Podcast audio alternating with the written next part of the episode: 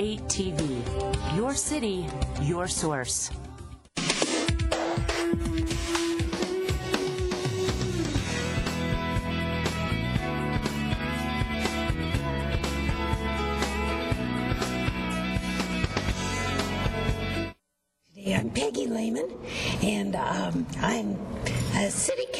Of District 4, which is really far southeast Denver.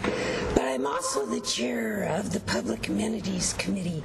So I am excited to have you all return. That was really nice of you to return. And I know that this is an incredibly busy evening, so to show up here at 4:30, you all get stars. Um, because we only have an hour, I'm going to just turn it right over to Erin. But again, thank you all for coming. Thank you very much, Councilman Lehmann. Uh, I'm Erin Trapp from the Denver Office of Cultural Affairs. If you came to the last meeting, uh, you know that we presented um, some very conceptual information on all the public process we've heard on how the McNichols building should be transformed into a public facility. You also would know that the city has invested roughly $2 million to date in removing the 1950s era building modifications that lowered the ceilings, bricked up some of the windows, um, and generally kind of limited the space and turned it into offices. We have restored the building to the original sort of core and shell, so there is now 28,000 square feet of generally open space that will be used this summer to exhibit art during the Biennial of the Americas. What we're here discussing tonight is the long-term use of that building. Um, And so what we've done is taken all the feedback from the first public meeting that we had, and actually, if you saw on the way in, we we listed the little um, tablets that have all the comments that people made on that. We also posted the, a written summary of those comments on the website. I hope you saw that with your invitation. So that's the feedback that we use to create what you see here tonight. Um, As I said at the first meeting, the city really has made the decision to turn the McNichols building into a public resource, something that actually is, is a community and civic venue, and really probably one of our most important venues. Uh, The, the hope is that this building will help us in all of our attempts to revitalize Civic Center Park. If you've been paying attention, you know that we've created a, a master plan for Civic Center Park, we've created design guidelines, and the Civic Center Park Conservancy has really given renewed efforts to revitalizing and bringing more everyday activity to that park to complement the wonderful event activity that goes on in the park. But there's so much more that can be done. And consistently, we've heard over the, the really decades of, fe- of, of public process on this that the McNichols building could be a wonderful amenity for that park and really help in our quest to bring more people to our most beautiful civic asset. So that's really where all of the work that we're doing emanates. Um, the types of program amenities that we discussed all came with pros and cons from all of you. And so what we've done is try to distill those pros and cons into a recommendation, and then we've asked our partners at Tryba Architects, who were given a 90-day contract to help us kind of put color blocks in the building and figure out what fits where, and bring back to you what we think we heard and how that relates to the building. So that's what I'm going to be discussing tonight. The format that I'm going to use, um, I hope I don't confuse you too much, but I'm going to take the format from the last meeting, so the five conceptual boxes of activity that we talked about, I'm going to report out generally on the feedback and how it relates to the building plans that you see in front of you. Um, Up here next to me, you've got, uh, we've got sort of the peeled back facade of the building, and you can see in color blocking where the activity that we're we're proposing would be. Uh, On this side of me is a rendering of, this is very conceptual, by the way, so this is by no means a a design or a final design, but a conceptual rendering of a restored public entrance on the north side of the building here, as well as an elevated public terrace addressing the park on the south side. So what we're proposing really is to bring the building back into circulation with the park, and I'm going to talk a little bit about- that more. Um, Over here to my left are renderings of the second floor, which in this conception would become the entry floor and really the grand floor of the building. To my right are renderings of the, of the first and the third floors, which would become, the first floor would become sort of like everyday activity, and the third floor would be public and private events along with some office space. And then at the back of the room, we have some overhead renderings to give you some context. One of them is a site plan of the entire area and, and depicts where parking is available uh, near the Civic Center, and the other shows you where the existing property line goes, so you can understand how the building actually relates to the park. And it also draws outlines of, of one way that these proposed outlines might fit in, so you can see just exactly what we're talking about in terms of the work that we're proposing. So that's the general overview. And we're to, we're promising to get you out of here by 5:30, but we want to save most of the time tonight for your feedback. So I'm going to hopefully pre- present for about 10 or 15 minutes, and then we're going to ask you to walk around, take a look at the drawings, and then talk to one of our four facilitators and give them your feedback on what we think we've heard from you. Did we get it right? Is there something else that we should be hearing about? Are there partners that you think would be great, um, great collaborators for this type of process? All that feedback is feedback that we want, but this really is um, a step in the process. It's by no means final design, but certainly I think we're at a very good point in terms of coming to you with concepts that have a lot of support in terms of their ability to activate the park um, and generate that much needed operating revenue for the building. So first of all, the first category of things we talked about last time was park amenities. When people come to the park, they need somewhere to go to the restroom, to buy some food, to, to get some more information, um, maybe even to log on to a Wi-Fi, uh, um, Wi-Fi setting. And, and we did hear strong interest in that at the last meeting. We, people also discussed access to things like transit. Could there be storage for bikes or rentals for bikes and things like that? Um, and if you want the full feedback on park amenities, you can see it on the side here. But I think that there was an overwhelmingly positive response to, yes, we really do need these park amenities. And so what we were able to present to you, to you tonight incorporates the majority of the feedback that we did get. Um, we are envisioning the first floor of the building, which is over here, as a really everyday space. Think of it like your family room in your house. So this is where you would go if you, I hope you wouldn't go to the restroom in your family room, but it might be adjacent. but if you needed to, to use the restroom, purchase some food, um, learn something more about what's going on, maybe there'd even be a class, a wellness activity, a children's uh, music program, something like that. So something that you might do on an everyday basis. You might come down to the McNichols building and say, gee, I'm going to go to the park with my, with my small children, and we know there'll be services if we need them, or I have visitors in town, and we're just going to go see what's happening. So we really view this as the kind of activity that gets people to come to the building and the park on an everyday basis.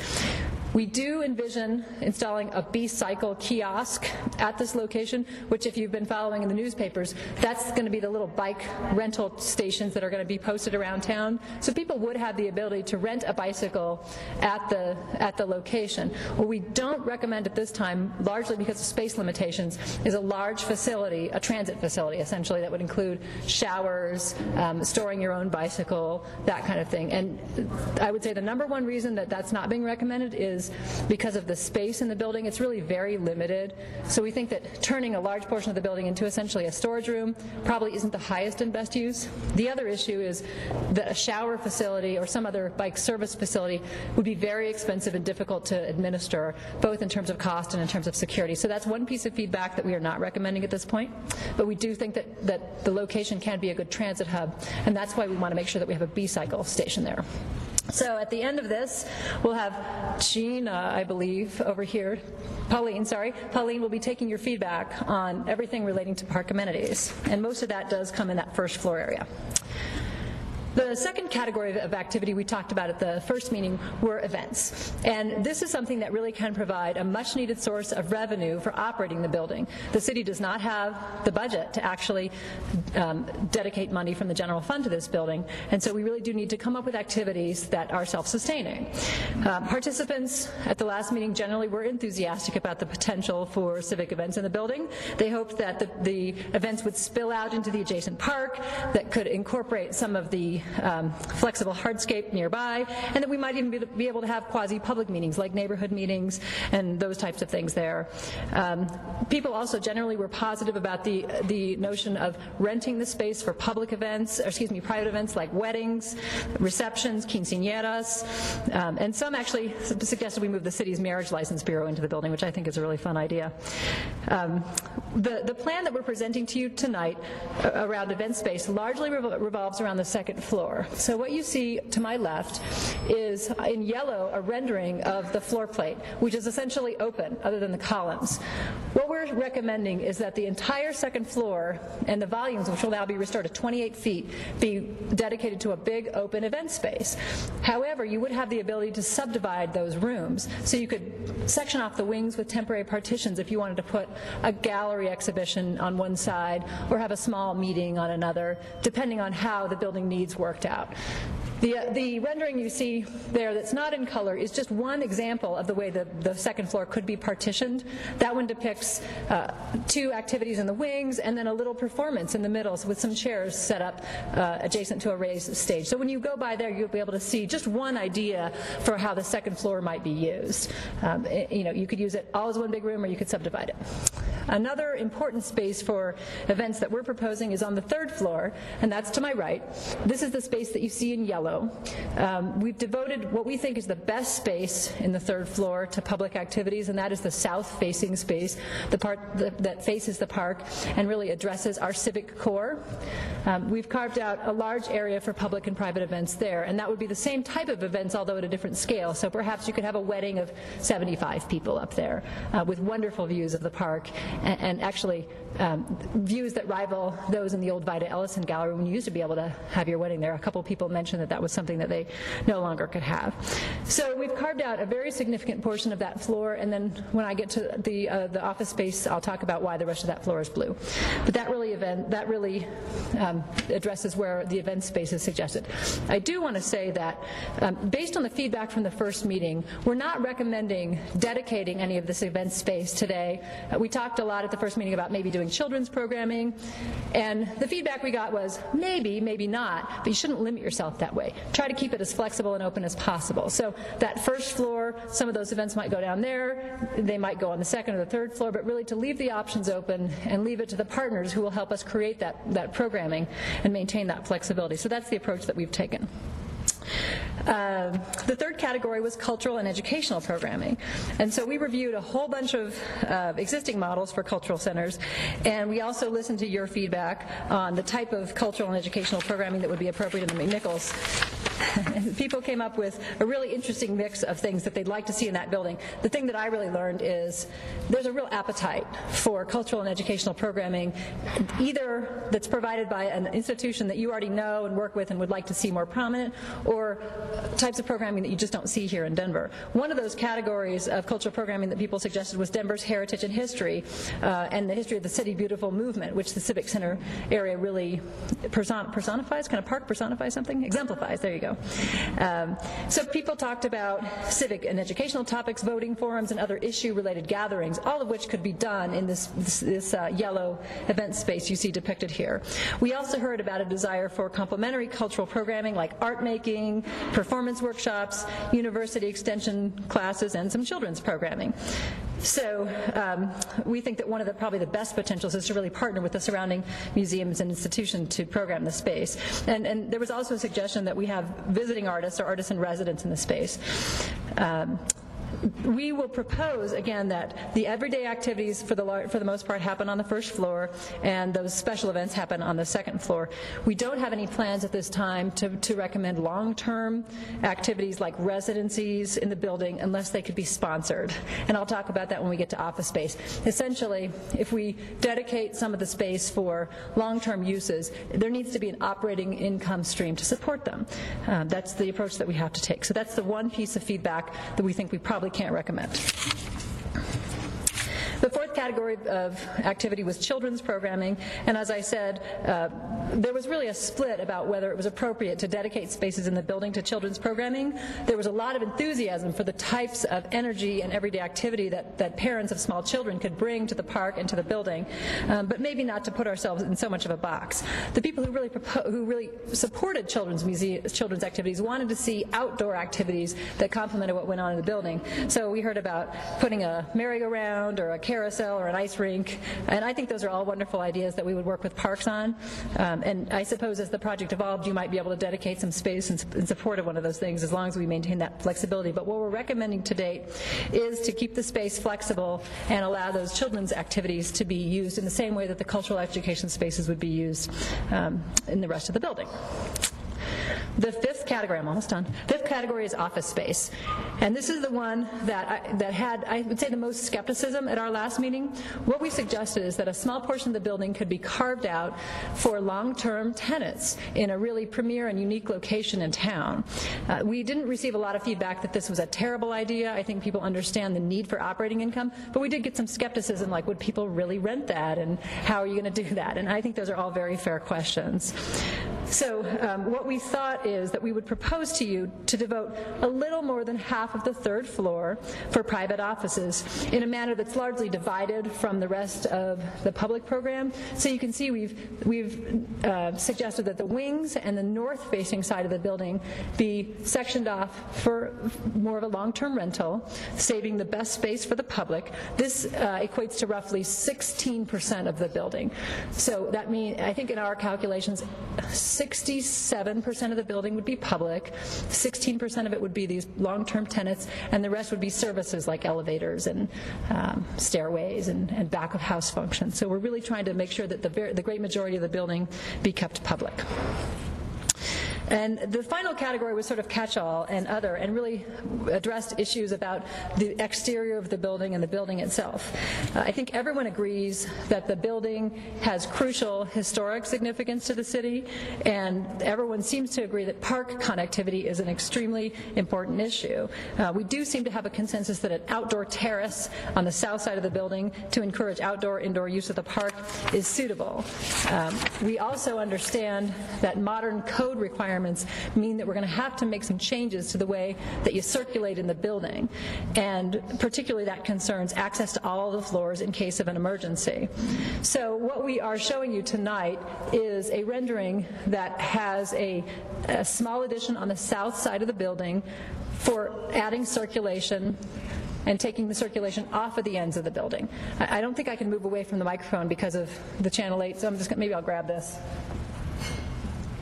Currently, you can get in and out of the building on the east and the west side of the building, and that's your major um, emergency egress. There's only one small elevator in the building.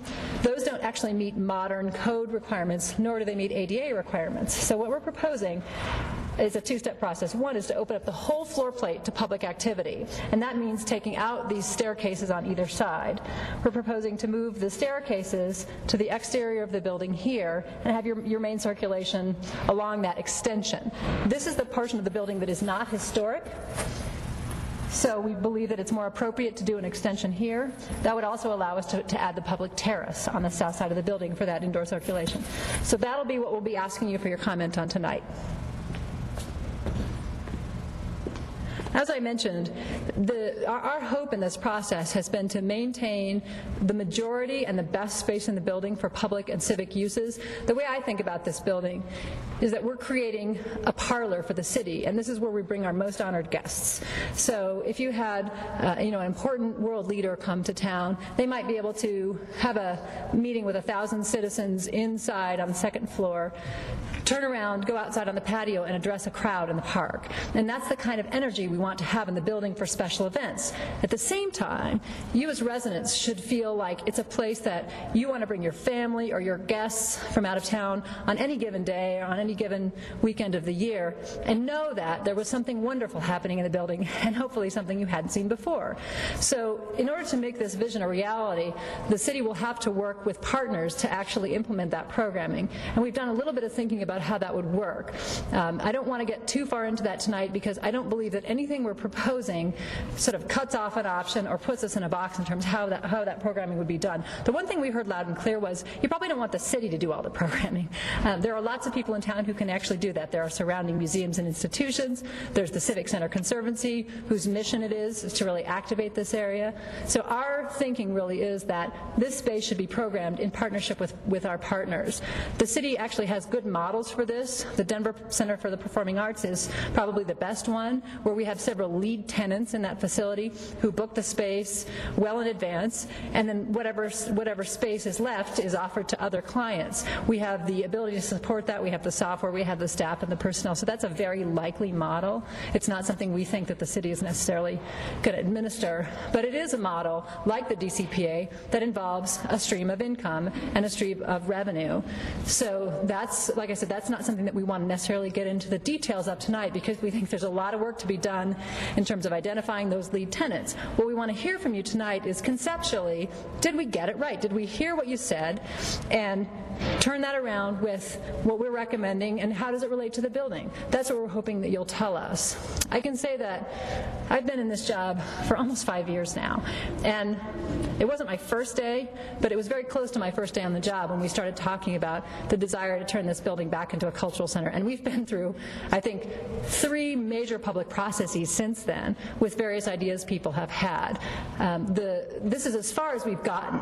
The fact that we've now spent a little bit of money, opened it up, and really seen how beautiful and, and really well thought out the space is and what the potential can be. So we're very, very excited about the opportunity to return this building to public use. Um, it's, it's probably one of the most studied buildings in the city, and yet there's always more that we can do. So nothing that we're proposing tonight certainly is cast in stone, but we think that it is the distillation of a great deal of process and a great deal of thinking about the highest and best use of this building, which is in fact what we're all after. Of course, we're living in a budgetary reality that means that it also has to support itself, but I don't think that those two goals are, uh, are unmanageable when taken together if we're thoughtful about it.